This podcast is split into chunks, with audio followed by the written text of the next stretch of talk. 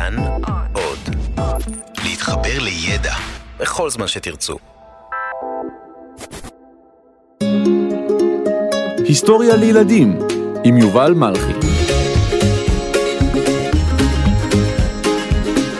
צבא הרפאים של ארצות הברית במלחמת העולם השנייה. על יחידה שהייתה ולא הייתה.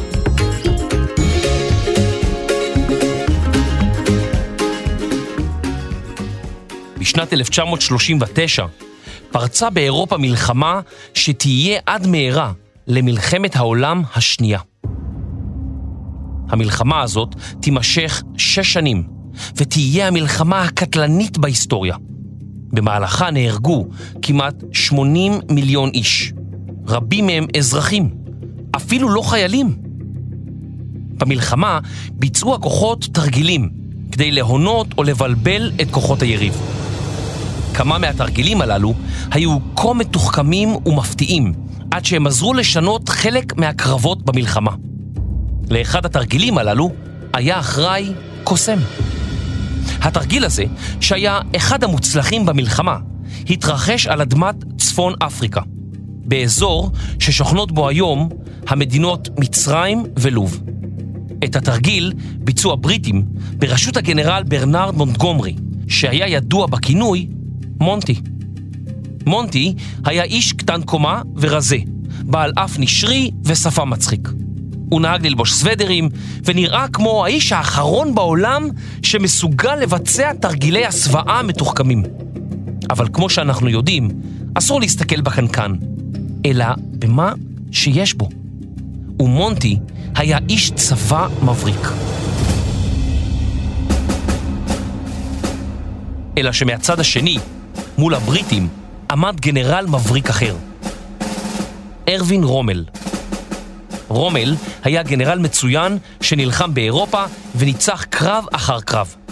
כשהגרמנים נשלחו למדבריות צפון אפריקה, הוא הביס את הבריטים, דחק אותם לאחור, ולקח חיילים רבים בשבי. הוא נהג להצטלם עם זוג משקפי אבק שחובשים שריונאים. הבריטים פחדו ממנו פחד מוות, וכינו אותו שועל המדבר. רומל הפחיד את הבריטים ואת כל מי שלחם בצבא הבריטי, כולל עשרות אלפי חיילים יהודים מארץ ישראל, שהתגייסו לצבא הבריטי במלחמת העולם השנייה. לבריטניה היו יותר טנקים מאשר לגרמנים ולאיטלקים שלחמו לצידם.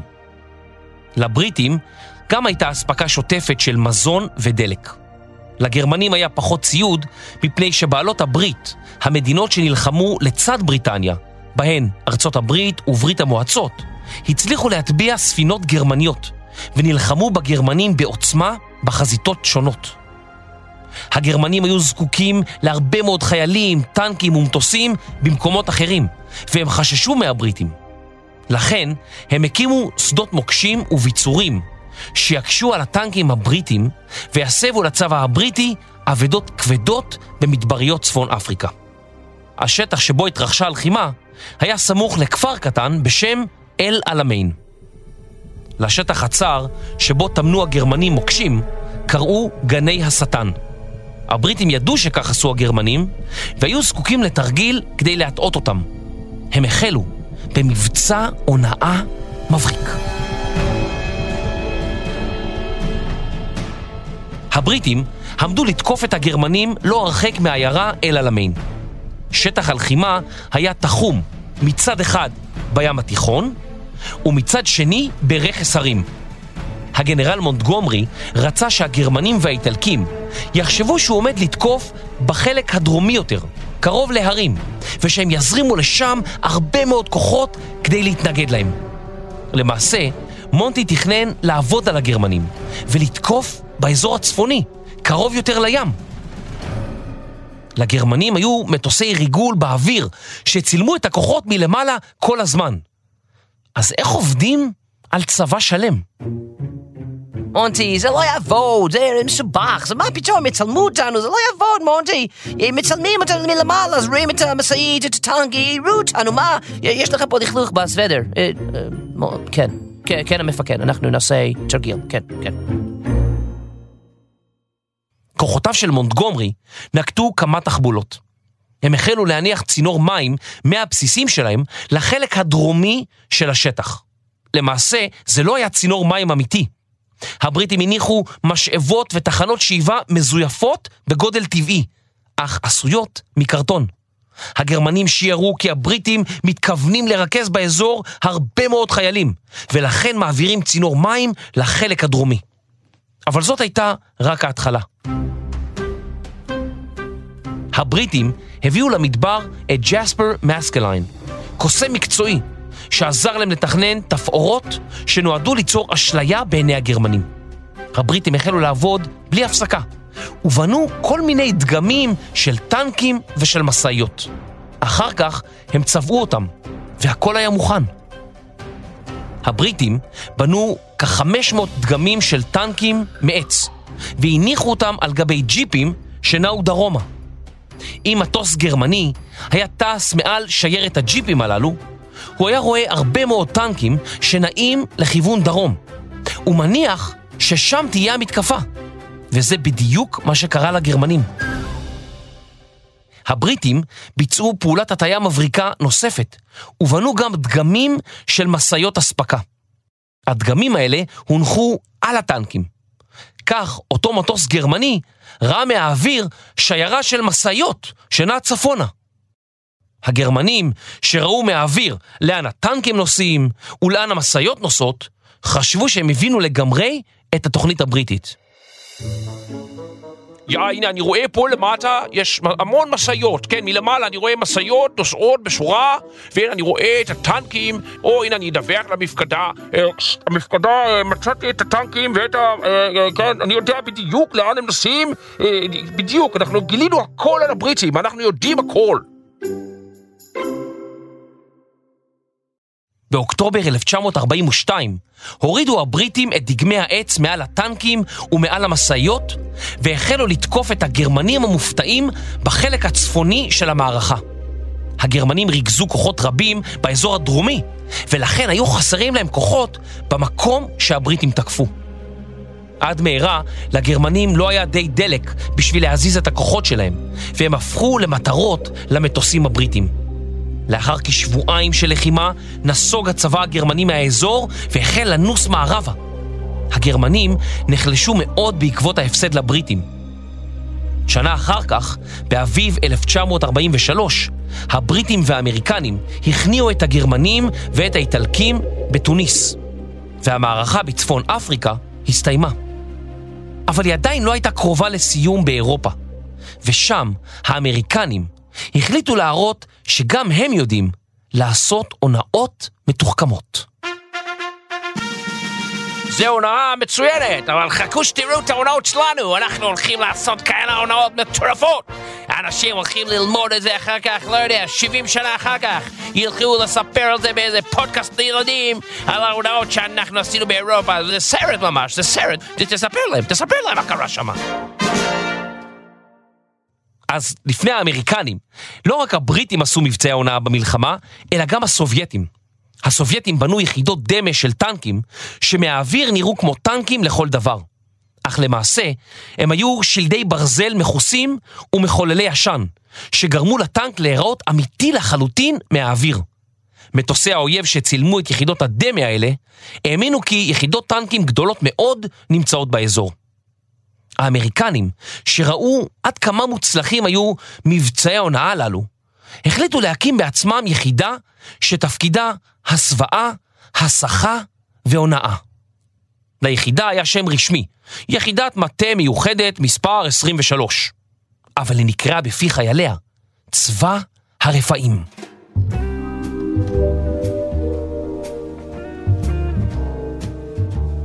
היחידה הוקמה בסודיות מוחלטת במשך חודשים רבים, והיו בה כאלף ומאה איש. גויסו אליה אומנים רבים ממכללות לאומנות, בעיקר מניו יורק ומפילדלפיה, ומגוון רחב של אנשים בעלי כישרון, ציירים, שחקנים, פרסומאים, אנשי במה, מהנדסים, ארכיטקטים ואפילו קוסמים. תפקידם היה להקים יחידה שתוכל לדמות יחידות אמיתיות, ועל ידי כך להטעות ולבלבל את האויב, ולגרום לו למקם את כוחותיו במקומות הלא נכונים. ביוני 1944 נחתו כוחות בעלות הברית, בריטניה, ארצות הברית וכל המדינות שהיו בצד שלהם, לחופי נורמנדי בצרפת. לשם הגיע גם צבא הרפאים. בתחילה הקימה היחידה מערך אורות שדימה נמל מלאכותי. הדבר גרם לגרמנים להאמין כי ספינות עומדות להגיע לנמל, והם הפציצו אותו בלי סוף. את הנמל האמיתי הקימו הבריטים בחשאי. אט אט החלו חברי היחידה לפרוס את כל היצירות שבנו בחודשים הארוכים של ההכנות. הם ניפחו טנקים מגומי, שנראו בדיוק כמו טנקים אמיתיים. הם השתמשו במשאיות מיוחדות, בעלות רמקולים, שהשמיעו למרחוק קולות של יחידות גדולות מוקלטים מראש. הם הקליטו מאות טנקים שמשתתפים באימון בארצות הברית.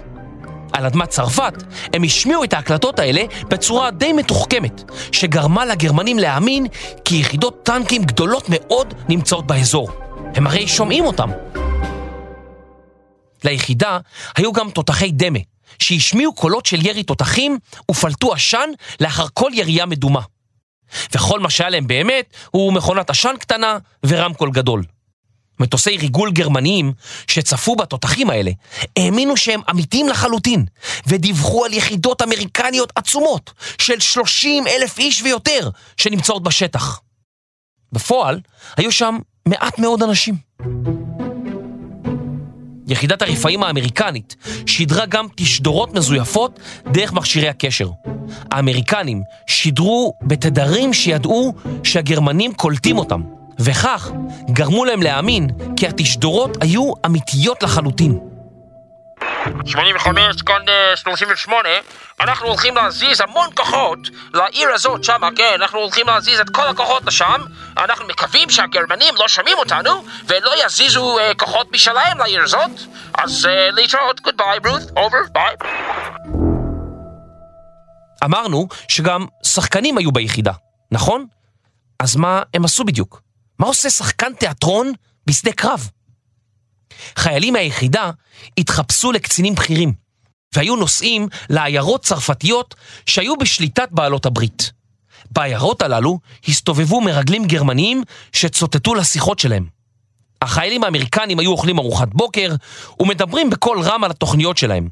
מניין נפרצו הכוחות שלהם, מתי הם יתקפו וכן הלאה. כל השיחות הללו היו כמובן מומצאות לחלוטין.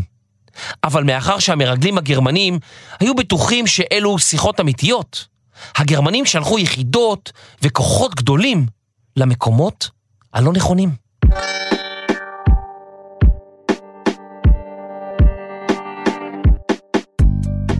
כשהיו בעלות הברית זקוקות להטעיה מהירה, הייתה היחידה מגיעה למקום המתאים ובתוך כמה שעות מדמה הכנות למבצע גדול. הם ניפחו טנקים, ג'יפים, משאיות ומטוסים מגומי. הם פרסו שדות תעופה מזויפים, מחנות מזויפים, שהיו בהם חבלי כביסה ואפילו כביסה מזויפת, שנראו לאנשי המודיעין הגרמני כמו הדבר האמיתי. כשהיו הכלים פרוסים בשטח, היו אנשי הקול של היחידה נכנסים לפעולה ומערבבים רעשי רקע, רעשים של משאיות, טנקים ומטוסים. הרמקולים החזקים אפשרו לשלוח את הקולות הללו למרחקים של עשרות קילומטרים, והגרמנים הופתעו לגלות שיש יחידות ענקיות לא הרחק מהם. הגילוי הזה גרם להם לשנות את התוכניות שלהם.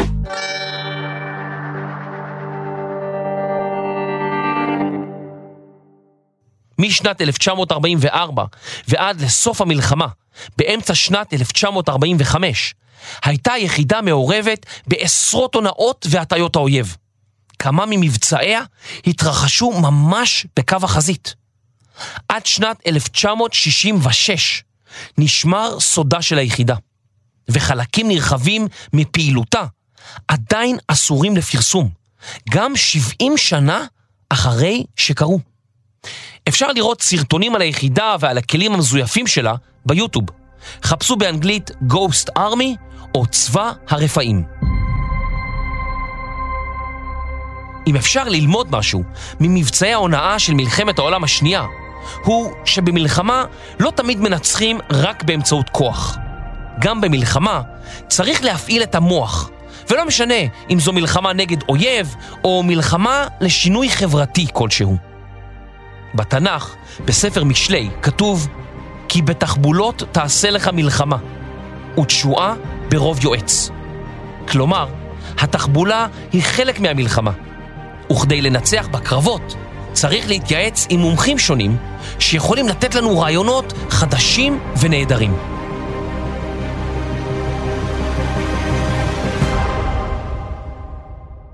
טוב, אז זהו. הפעם אני צריך להיכנס לטנק מטוס שלי ולנסוע מהאולפן. מה, אתם לא מאמינים שיש לי טנק מטוס? הנה, אני מתניע אותו. הנה, אנחנו נוסעים, ועוד רגע אנחנו ממריאים. כן, יש לי טנק מטוס, טנק שיכול להמריא. הנה, נשים במצב המראה. ממריאים.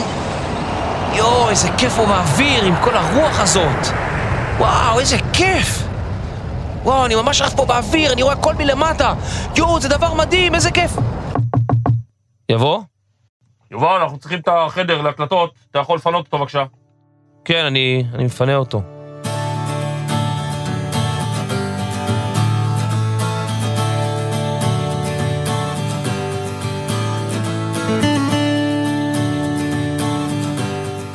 כתיבה, עריכה וקריינות, יובל מלכי.